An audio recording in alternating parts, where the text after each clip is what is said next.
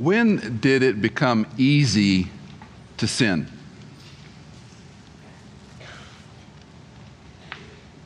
Any one of us who is a parent and is has raised children learn very quickly in that child's life that they are sinners. And of course, when they're born, they're the first child born in the world. They're the perfect child, and we bring them home and we treat them such. I was with a group this week teaching a class, and uh, a bunch of young married couples, and two of them have babies, and they have technology on their devices with a camera on where the child is and where they can watch the child in the iPhone where they are. And I go, I'm so glad I don't have small children today. we closed the doors when we were parents, but be that as it may, you're better parents than we were. And um, those little children, probably what, six, seven, nine months, you'll see rebellion in them, won't you? At some point, they will arch their back, they will spit something out of their mouth at you, and that little innocent boy or girl is not so innocent. Now, they're innocent in that they're not exposed to evil, but there is a sin nature in all of us. In our culture, in our context, our world, things have changed so rapidly in the last two, three decades, it's hard to keep up with it. Uh, we had bullying when we were kids, but now we have bullying through technology that is cruel and brutal and causing children to take their own lives because of the horrible things that 140 characters or a Tumblr picture or some message that can be sent to many, many people at one time to elementary, junior high, high school kids. The advent of putting naked pictures of yourself on here and spreading it around and the damage that that has done. And we're in a culture that is so steeped in sin. It's just too easy. Teenagers learn to be a little bit better. Young adults learn to be a little bit more shrewd. We can live in immorality, we can lie, we can deceive, and we can cover our tracks, and we become adults and we get professional at it. We can cheat, we can edge on the ethics of things, we can gossip, we can mislead others, we can have improper affairs, relationships with other people, we can experiment with drugs, we can abuse drugs, we can abuse substances. When did it get easy to sin? There's no simple answer to it. Maybe the better question is when did it become so hard to repent? I don't think you can distill it down to 10 factors, but I do think there's one overarching factor, and that's self, me, I. When I wake up in the morning, I share many times, my concern is about me, as wonderful as a bride as Cindy is, I really don't think a lot about her. I think about me. I think about coffee in my cup. I think about my shower. I think about, though I don't think about her first thing out of my brain. And I'm a selfish person. I look at life through that lens. Yes, we do good things. Yes, we help. Yes, we try to, but when, when a culture makes our personal rights the most important thing, we've turned self into a God. If it's all about me, how I feel, how I define it, what I want to do, it's my right. I can choose this. You can't tell me what to believe. You can't tell me what's right and wrong. And we're living in a culture where everything, moral relativism, is flat. There's no truth for anyone. And if you stand up and say this is true, be prepared to be hit over the head. Because you're the outlier if you believe something the culture doesn't believe. It's how I was made.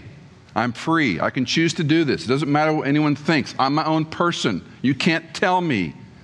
And we all have those messages in nuances and compartments of our soul, don't we? We can play the game pretty well. Why is it so easy to sin, and why is it so hard to repent? Last weekend, Bill mentioned that we are in a section that is hard, that is dark. In fact, if you open your Bible to Luke 22, I want to do a little bit of a review just to get us up to speed. Luke 22, verse 53, where Bill concluded last weekend. Luke 22, verse 53.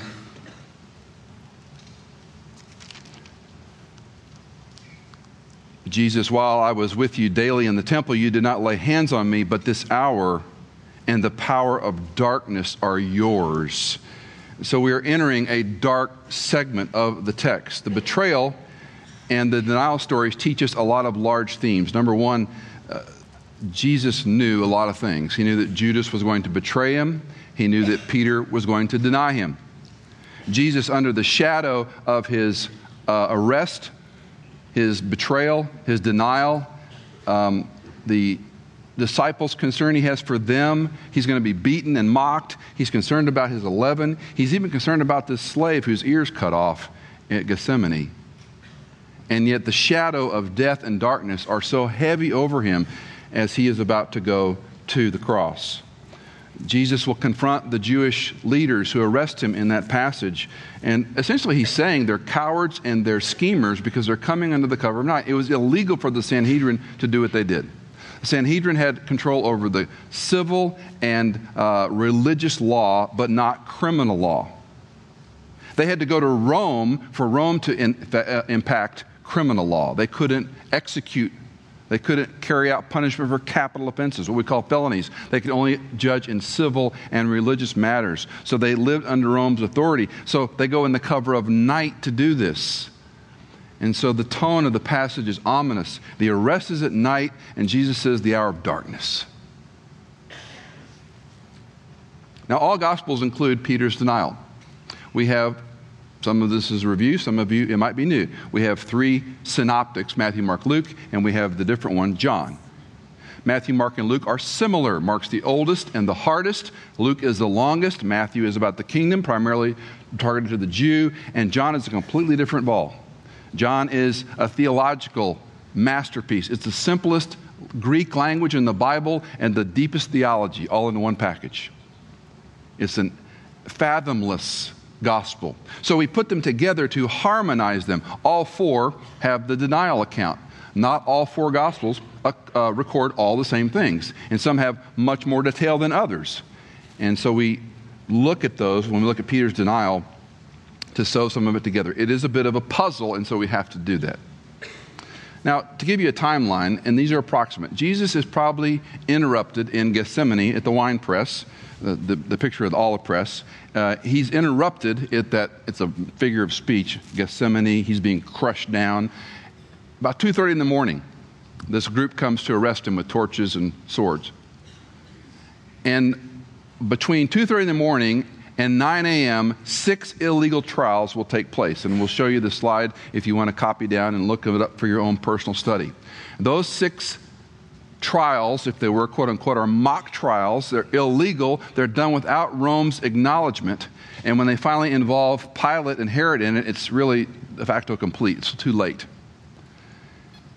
When they go into the cover of night, this happens so quickly. To put it in perspective, about 2.30 in the morning, about 9, Jesus will be on the cross. So this happens very fast.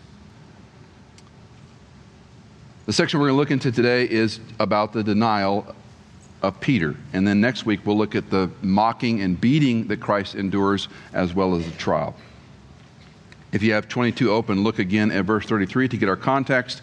Chapter 22, verse 33, we read, Lord, Peter says, With you I'm ready to go both to prison and to death. He was tenacious. He was, I'm going to go with you, Lord. And I believe he meant every word of it. In contrast, Jesus will say to him in verse 31 and following, I say to you, Peter, the rooster will not crow today until you have denied three times that you know me. We've got the well intentioned, I'm going to do it, but very weak Peter, and we've got the steadfast master who knows what's going to happen. Now, Luke's account is sort of forensic, and we'll look at it. He's going to have three accusations and three denials, and they're sort of a staccato. But at the bigger picture, we have Satan is the one who's the great accuser, and Jesus is the one who's the great defender of Peter. So if you go way up in the stratosphere, theologically speaking, this is about how Satan is going to influence Peter during this time period and how Christ will defend and restore Peter we know the story too well, perhaps. Verses 31 and 32 of Luke 22 Simon, Simon, behold, Satan has demanded to sift you like wheat, but I've prayed for you, that your faith may not fail. And you, when once you have turned again, strengthen your brothers. He's telling him, I, I, Simon, I love you and I know, but Satan is going to sift you. And when he does, my prayer is that when you've turned, you'll strengthen your brothers. And we know the rest of the story, don't we? By the time of Acts, Peter preaches a sermon and 3,000 some people come to Christ. He's a changed man. But we're going to read about his denial today. The narrative is interesting. It's all about Peter with one little tiny phrase from Jesus. So let's begin at the house of Caiaphas, verse 20, chapter 22, verse 54. Having arrested him, they led him away and brought him to the house of the high priest. But Peter was following at a distance. Now, in John 18, we learn that John knew Caiaphas. Annas is mentioned in one of the Gospels, and Caiaphas is mentioned in another. Annas was the father in law of Caiaphas. Caiaphas is the acting high priest. Once you're a high priest, you're always a high priest. It's like being a governor. You may be out of office, but we still call you governor. You might be a Marine, you might be out, we still call you Marine. And that's how the, the term uh, was in the first century. You didn't act as the high priest, but we always gave you the title. So Annas is the father in law, and they go to Caiaphas. John has a relationship with Caiaphas. And we learn from John 18, that's sort of the ticket in. You go backstage because you know someone. That's precisely what's happened. So Peter and John are allowed to go in Caiaphas' home into his courtyard. Notice the phrase in verse 54 but Peter was following at a distance. Let's give Peter some credit. He said, I'm ready to go with you both to prison and to death. And at least he's following. Yes, he's afraid but at least he's following. And yes, he's afraid, but he goes in on John's coattails, and they're in the courtyard, and that's the scene that we're going to read about. Now, we get to see a little bit of a context here that's kind of fun. We have three pictures. This is known as the Church of St. Peter in Gallicantu. Gallicantu is a Latin word that means the rooster crows. The building you're looking at is not, of course, the one that Peter was in, but uh, or Jesus, but um, the area and geography are probably uh, pretty close, if not within 100 yards, give or take. It's, it could very well be the spot. Um, this particular structure was built in 1931. It had been destroyed and rebuilt a number of times, but the one that's there today. And it is God's will for you to go to Israel, and when you go, we will take you here so you can see it. Uh, the second picture is a statue of an artist capturing it, and I, I don't care much for the artwork over there, but I love the rooster on the top, which is why I like to show that picture. And the last one is the most important one. The last picture are the ancient steps that come out of the bottom of Caiaphas's house. Now, to understand antiquities homes, you had a perimeter, you had a gate, like a compound, and then you had dwelling places, and in the middle was an open courtyard. There was there was usually an egress outside to go out another way, and these particular steps come out of the bottom of Caiaphas' home. They're there, they were there in the time of Christ, and up at the top of the hill is the basement of uh, Caiaphas' home, if that was in fact his home. Now, when you go there, we go inside Gallicantu and down into the crypts, and there are holding places that could have been used for grain or other things, and many believe that was the very prison holding cell that Jesus spent that night when he's taken from Gethsemane to Caiaphas' home. If it wasn't the very chambers and rooms, uh, it certainly gives you a good idea of what it was like. But these steps were not moved. These steps have been there since the first century, and they go down, most importantly, to the Kidron Valley. So Jesus comes from Gethsemane. You can't move the Mount of Olives. You can't move Gethsemane. To Caiaphas' house, he goes down into the Kidron. You can't move the Kidron Valley. So you're only talking about, you know, 100 yards one way or the other where these things occur, and that's one of the beauties of going there and getting a picture of it. Peter is inside warming himself along with the fire of his enemies. When we see Easter pageants, we generally see four or five people huddled around a campfire, don't we? In the courtyard, you probably had a huge fire pit. If Caiaphas is the high priest, he had a large courtyard because he had entourages who were in there all the time. And so they would come in groups. There were 70 in the Sanhedrin alone. Not that he could entertain or house 70, but certainly he had a large enough courtyard. That was where you did entertaining. And so envision a giant fire pit with lots of wood on it and lots of people warming themselves by the fire as they're wondering what's going on in those meetings. What's going on with uh, before Caiaphas and before the other Sanhedrin leaders. Verse 55 the accusations and denials. After they had kindled a fire in the middle of the courtyard and sat down together, Peter was sitting among them. And a servant girl, seeing him as he sat in the firelight, stop for just a second. If you sat around a fire pit on a lake or in your backyard or when you're camping out, if you've got a, even a good sized fire, if you're not sitting really close to the fire, you can't see people's faces, can you? You can sort of define there's a person there, and I know their voice. So we're getting some nice imagery here that she's by the firelight and look, looking intently at him. So she's checking him out. Is this the guy? Luke gives us some nice details. Said this man was with him too, but he denied it, saying, Woman, I do not know him. A little later, another saw him and said, You are one of them too. But Peter said, Man, I am not. After about an hour had passed, another man began to insist, saying, Certainly this man also was with him, for he is a Galilean too. But Peter said, Man, I do not know what you are talking about. Immediately, while he was still speaking, a rooster crowed. So we have three accusations verse 56, 58, and 59. And each of them has a denial. The girl accuses him, a man, another man. In the first century, unfortunately, a woman's testimony was ipso facto immaterial. It didn't matter. A woman could not testify, but two men could and you needed two men to confirm something in antiquity. And so we have the two men saying this. In Mark chapter 14, we read the last curse that, uh, the last uh, denial that uh, Peter curses and swears. That does not mean Jesus, uh, that Peter used some expletives. It means he swore upon himself cur- a curse if he was lying. So don't see Peter as going offhanded and using some cuss words. He's he's, he's swearing, if I'm lying, let me be cursed. That's the expression as best we can understand. And while he is speaking, the rooster crowed. In all of the Gospels, as you read these accounts, they're a little different. They're a bit of a puzzle. But what is interesting is he never mentions Jesus' name. It strikes me if this was your closest friend in life for the past three years, and the things Peter had seen, the things that Jesus had empowered Peter to do, the fact that Peter was the first among the equals, the fact that Peter would lead the church in Jerusalem, that would spawn the entire globe, a huge instrument in God's hand. And yet he can't, he, he can't deny.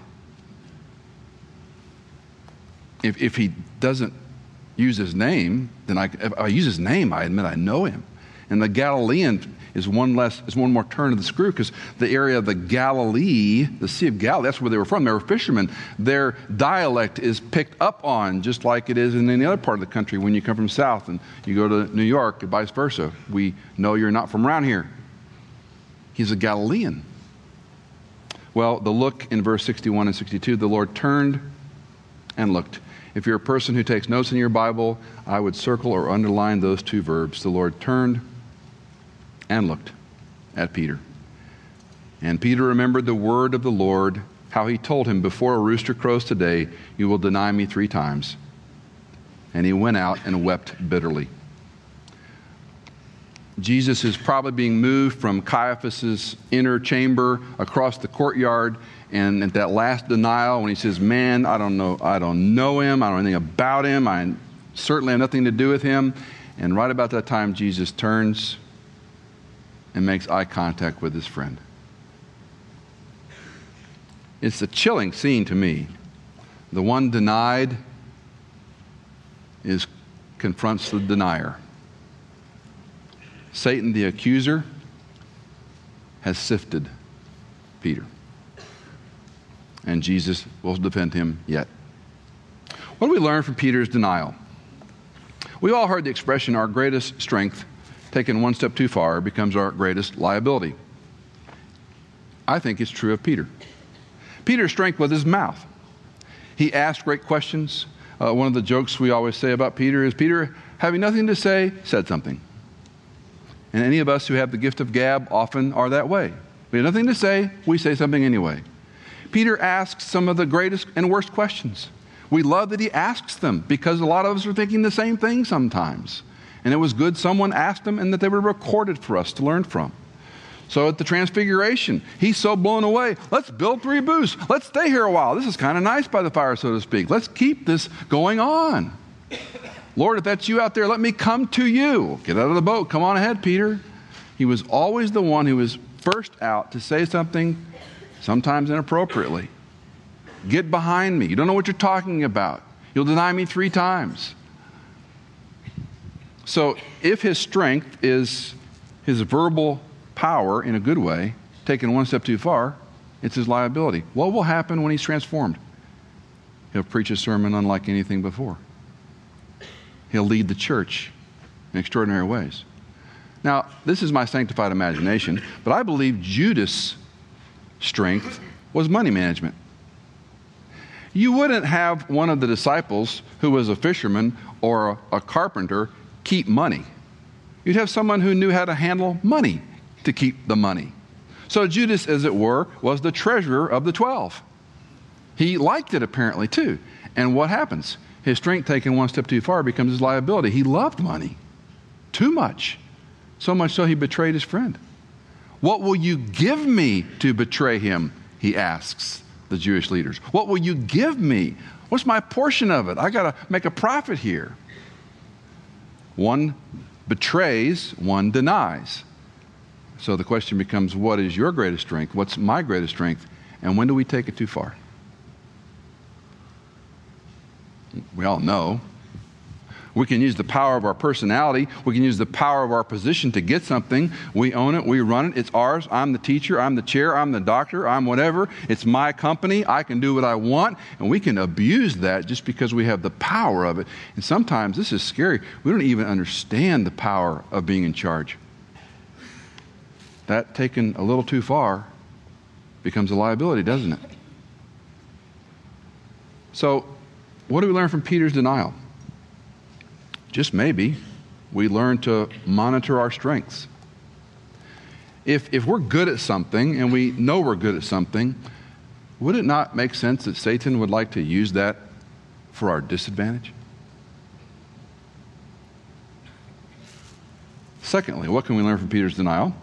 We need to think deeply and act appropriately about repentance. To think deeply and act appropriately about repentance. Repentance is not when we're sad because we get caught.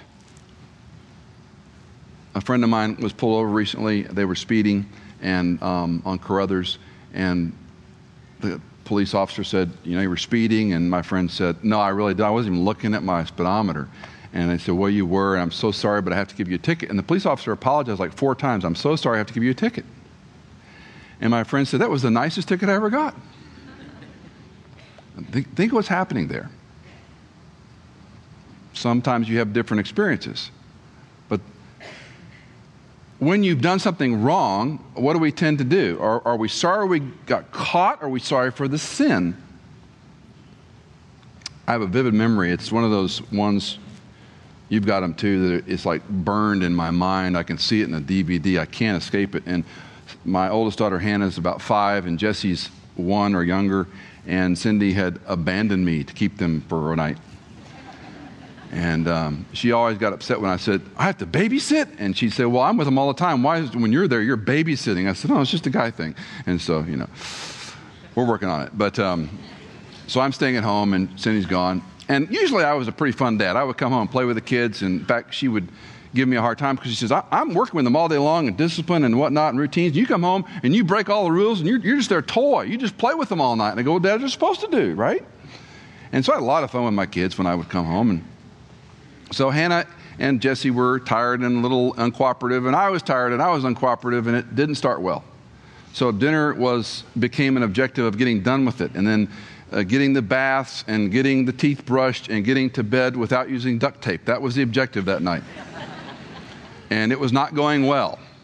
And Jesse was young, infant, and she was in her crib, and she would scream and cry because she didn't want to go to bed. So I'm trying to get her ready, and I've asked Hannah to get ready for bed, and she has sort of been a little lax, hasn't gotten ready for bed. So I go in there, and if you have girls, uh, you, girls' bedrooms are a museum of stuffed dolls and things, aren't they? I mean, and, and her bed, like all girls' bed, I mean, you can't you don't even there's a bed there. It's just stuff on it. It's just stuffed animals and pillows and blankies and little knick-knack paddywhacks, whatever they are. And you got to get all that off, right, to go to bed. So she was to go in there and get her bed ready, and she hadn't done that. So I go in there, and I'm in efficiency mode, and I'm just pitching the stuff off the bed as fast as I can, and I'm mad. And I pitch her bear that she slept with a bear and a blankie. And I pitched her bear, and I can still see it in slow motion. Both Bill Han and I watching it in slow motion as I pitched it. It's going across the room and it lands in the Barbie pool that was full of water. And that's the bear she slept with. And I can still see that little five year old girl's shoulders just, it, it crushed her. And she went over there and she picked it up and it's dripping. And now we're going to have a little devotion and prayer time.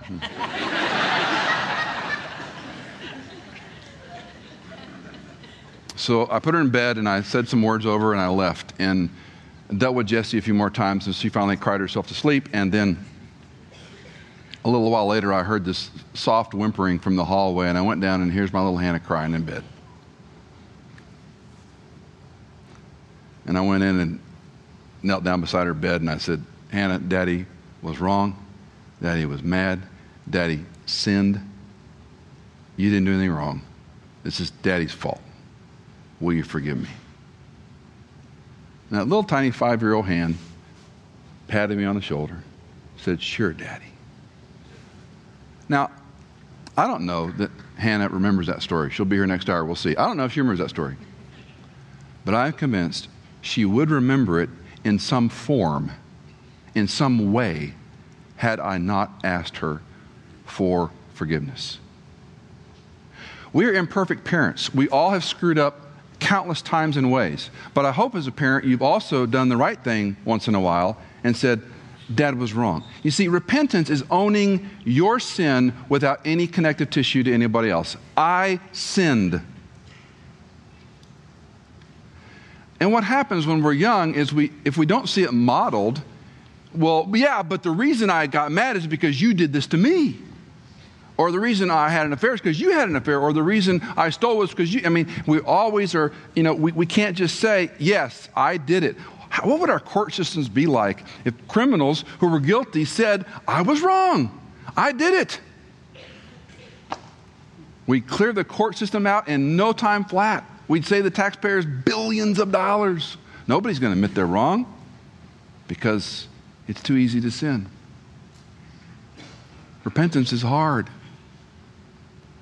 But listen to me living with unrepentant sin is miserable compared to the freedom of repentance and forgiveness. The Holy Spirit is better than a guilty conscience. The Holy Spirit is not given to you and me to make us feel guilty and bad about how bad we are. The Holy Spirit is not given to us to point out all the things wrong with everybody else in our life. The Holy Spirit's given to us and if you come the 18th and 19th, you learn more, to, given to us to transform and conform us into the image of Christ from the inside out. And that work is difficult if you don't cooperate. Repentance says, I sinned, I deserve hell, I was wrong, I can't blame anybody else for the choices I made. Period. The reason I'm mad is because you made me mad. I've heard that many times in my office. Two thieves on the cross. I've used this illustration endlessly, but I think it's so profound. We have one thief who says to Jesus, paraphrased, If you're the Christ, get us and you off the cross. What's he saying in principle? If you're God, do something about our situation. And the other one says, Don't miss it. Leave him alone. He has done nothing wrong. We, on our part, deserve our punishment. Time out. They were being killed for something they had done. We don't know what they did. They're being killed for it. And that guy says, We, on our part, deserve our punishment. And then he says to Jesus, Will you remember me? This is all of humanity, men and women. If you're God, do it this way. If those people, if they would, why not? And the other one says, I, I deserve to die. And I don't even have any right to ask you, but would you be merciful to me? Would you help me? Would you remember me? All mankind approaches God one of those ways. God hates pride. He hates the self righteous. He hates the attitudes that were important. And He loves humility. And He loves the broken-hearted person. He loves the person who owns his or her sin and doesn't point fingers at the husband or the wife or the child or the parents or the employer or the person that ripped them off in a business deal or whatever it is. He, he loves the person that just owns their sin and says, you know what? I don't understand why, but I got to own my part. I've worked with countless, countless couples over the 32 years, and I can tell you the couples that have been through horrible situations, affairs, divorces, whatever they've been through, the couples where the individual owns their sin and doesn't blame anybody else, that's a healthy remarriage. And you can pick them out like that. Because when they come in and they're always living in the past and pointing blame and they can't get over the shame and all the hurt and fears and all those things, it, you never get beyond it. And the couples that will say, I had a dear friend of mine, many, many, 25 years ago, got divorced, and I knew his wife from college, both of them. I'll never forget him coming to me saying, Michael, I realized I gotta, I gotta change my whole approach to her because she's the mother of my children, and I have to deal with her all of their lives. It was a Christmas break. He told me that. I'll never forget it. And he said, I'm going to be civil and kind to my wife, ex wife, no matter what she says or does. And I'm never going to talk bad about her in front of our children. And that guy is one of the healthiest guys you'll ever meet. Does that mean she changed? Doesn't matter. It doesn't matter because you're not responsible for what they do. Repentance says, I am wrong, I admit it, and I will turn from my sin and I will ask God to forgive me. What do we learn from Peter's denial? Think deeply about your repentance and act appropriately about it. If you can't own your sin without blaming others, something is seriously wrong. If you cannot own your sin without blaming others, something is seriously wrong. What do we learn from Peter's denial? How would you respond? How would I respond? If we're doing something wrong, we know what it is. You're looking at pornography, you're having an affair, you're on the edge of the ethics of your profession, whatever you're doing. And the moment you have the pornography on, the moment you're cooking the books, the moment you're lying a little bit about something, you turn and Jesus' eyes lock into yours. Now, the spiritual truth is, He watches us all the time. Right? But that's too abstract. That's too far away. It doesn't, doesn't feel up close and personal. You know why? Because we're not walking close with Christ. The closer we walk with Christ, the quicker we see our sin. The closer we walk with Christ, the Christ, the quicker we are willing to ask for forgiveness. The closer we walk to Christ, the quicker we are to say, I was wrong. The further we are from Christ, the further those things are true. Show me a man or woman who's walking close with Christ. I'll show you a man or woman, not perfect, but keeping short accounts, admitting their sin, working to reconcile, trying to grow in the transformation knowledge of becoming more like Jesus, not more like somebody else. By the way, don't become like somebody else. Become like Christ. Your goal is not to be like some Christian. Your goal is to be like Christ. Don't forget it. What do we learn from Peter's denial? There's no such thing as a secret sin. Lewis Sperry Chafer said, A secret sin on earth is an open scandal in heaven. But the good news is, God is in the business of changing us. God is in the business of forgiving. He knew Peter would deny him, and he knew Peter would turn around. And we'll have the restoration of Peter in the Gospel of John that's beautiful. And we'll see how God will use Peter. Peter knew that Judas, uh, God, uh, God, uh, Jesus knew that Judas was going to betray him, and J- Jesus knew Judas would not repent, and he would kill himself over it. One goes out and weeps bitter tears and repents and comes back. The other goes out and weeps bitter tears and hangs himself. the juxtaposition of those two stories go all through this part of the gospel. Christ is in the business of reclaiming 11th hour sinners. He reclaims Peter. He reclaims a man named Saul who becomes Paul, a man who was by his own admission a murderer. He was an accomplice at Stephen's death, and he admits in his own accounting that he was sanctioned to go out and bring Christians back to trial in Jerusalem, and he implicates himself as a murderer. And God forgives him and uses him to take the gospel literally to you and me. You see, if we don't confess our sin, we are not forgiven. And if we don't repent of our sin, we do not understand forgiveness. So we're hamstrung theologically. We're hamstrung in our spiritual growth. We're hamstrung in living in a community of believers. But if we acknowledge our sin, we own our sin, we don't blame others, we ask God for forgiveness. If we confess our sin, He is faithful and righteous to forgive us our sins and cleanse us.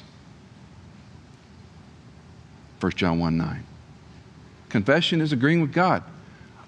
I'm being, I deserve what I'm getting, the thief on the cross said. I deserve. What criminal being put uh, to death by injection or otherwise says, I deserve to die? I'm sure some do, but not many. The reality is, we're all on death row. We're all awaiting a final injection because we're all sinners and our God is holy. It's a dark chapter, but it's also a sober reminder that one who was totally innocent died for the totally guilty. And if he can restore Peter and Paul and all the New Testament believers, he can restore you. And he offers grace and mercy and forgiveness again and again and again and again and again. He loves you. He paid for your sins. He cares about you more than you can comprehend. And He does not want you to live with guilt and shame. He wants you to live with freedom and joy and a smile on your face.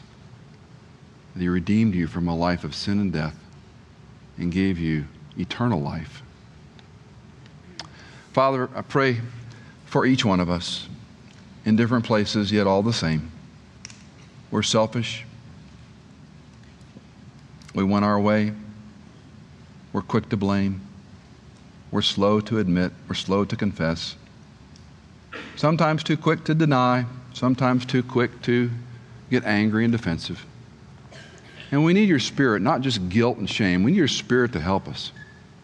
So I pray that your spirit, who indwells all of us who have believed, will have his work in us to transform us more and more into the image of Christ. We will limp with sin all of our human life. But the closer we are aligned with you, the closer we walk to you, you promise us the power to say no to sin, to say yes to you, to live in a community of people who will help us. And may we be repentant, humble, and enjoy the forgiveness of God's community. In Christ's name, amen. God bless you. Have a great week.